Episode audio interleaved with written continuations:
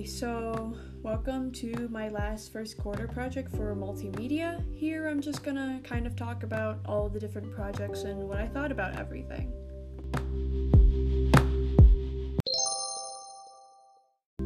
First, I wanted to talk about the name tags. I thought the name tag was a pretty simple project. I wouldn't really say I had any struggles making it with Adobe Spark.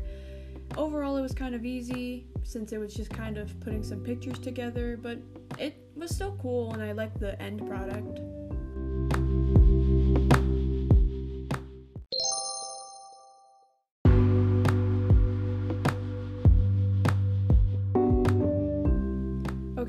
Next I wanted to talk about the posters we made for like social distancing and wearing masks.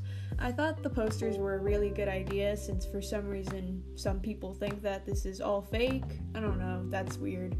But, anyways, I really liked this project because Adobe Spark was really easy to use. I especially liked the color palette part of Adobe Spark where it kind of made color palettes for you so you don't have to figure out what colors go together. Overall, it was a good idea, and with Adobe Spark, it was pretty easy to make a good looking poster.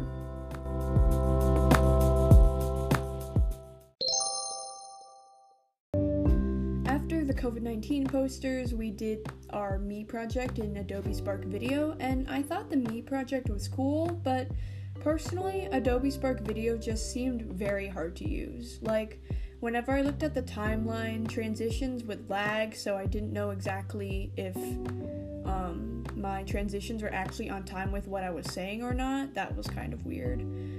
Um, overall, it wasn't a bad experience, but Adobe Spark probably wouldn't be my first choice in the future for editing because it's a web app, and web apps are kind of limited in what you can and can't do, way more than, say, like a mobile app or a computer app.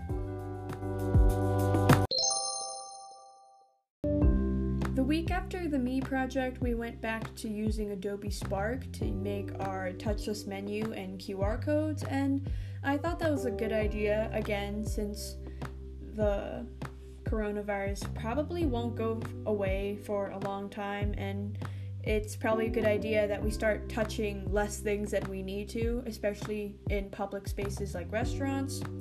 I don't really have much to say because we've kind of learned Adobe Spark at this point, but overall it was easy and simple to work with, and I feel like this third time using Adobe Spark really helped solidify and make sure that we know how to use Adobe Spark.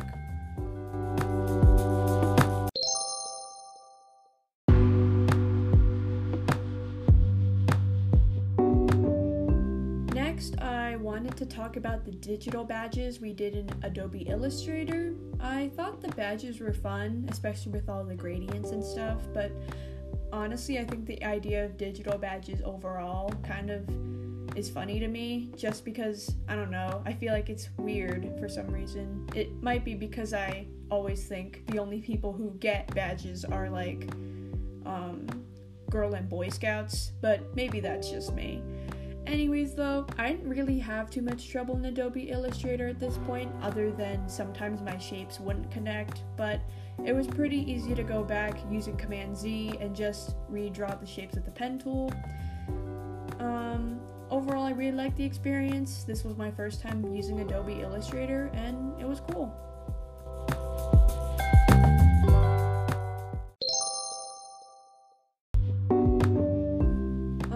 Week after digital badges, we worked in Adobe Illustrator again, this time using the pen tool, and I thought the pen tool was probably the hardest assignment we did. I don't know. At the beginning, I just kind of didn't get how it worked for some reason.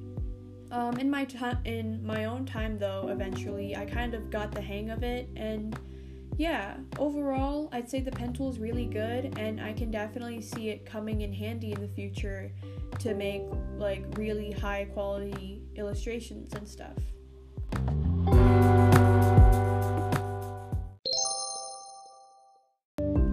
Last week we made a movie in Adobe Premiere Rush, and I thought Adobe Premiere Rush was pretty easy to understand, and I definitely liked it a lot more than Adobe Spark Video since it acts more like an actual mobile editing app with a timeline and stuff.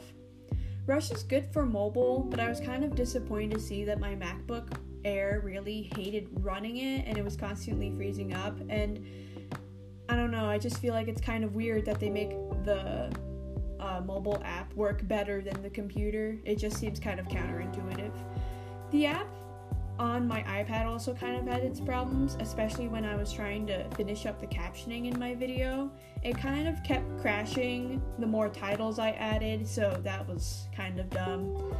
Um, eventually, I got all the subtitles though, but it was still kind of annoying. Overall, I had fun making a stop motion, and Adobe Premiere Rush is better than Adobe Spark, but Premiere still kind of lacks in some places, and it can't really handle that much either.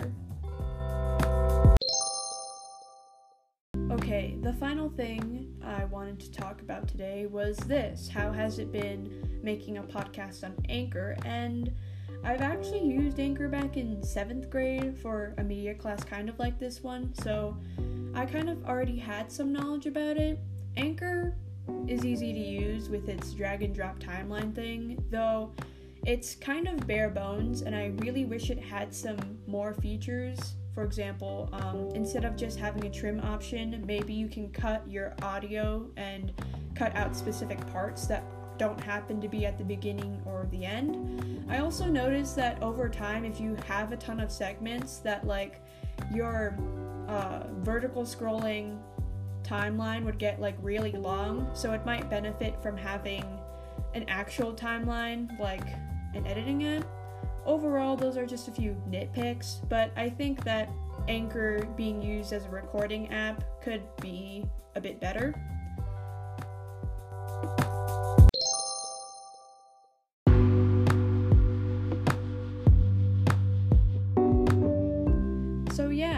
Was first quarter of multimedia for me, and I thought it was really fun. With the quarter ending, I'll have to do some new boring classes, but I'll see you again in January. Signing off.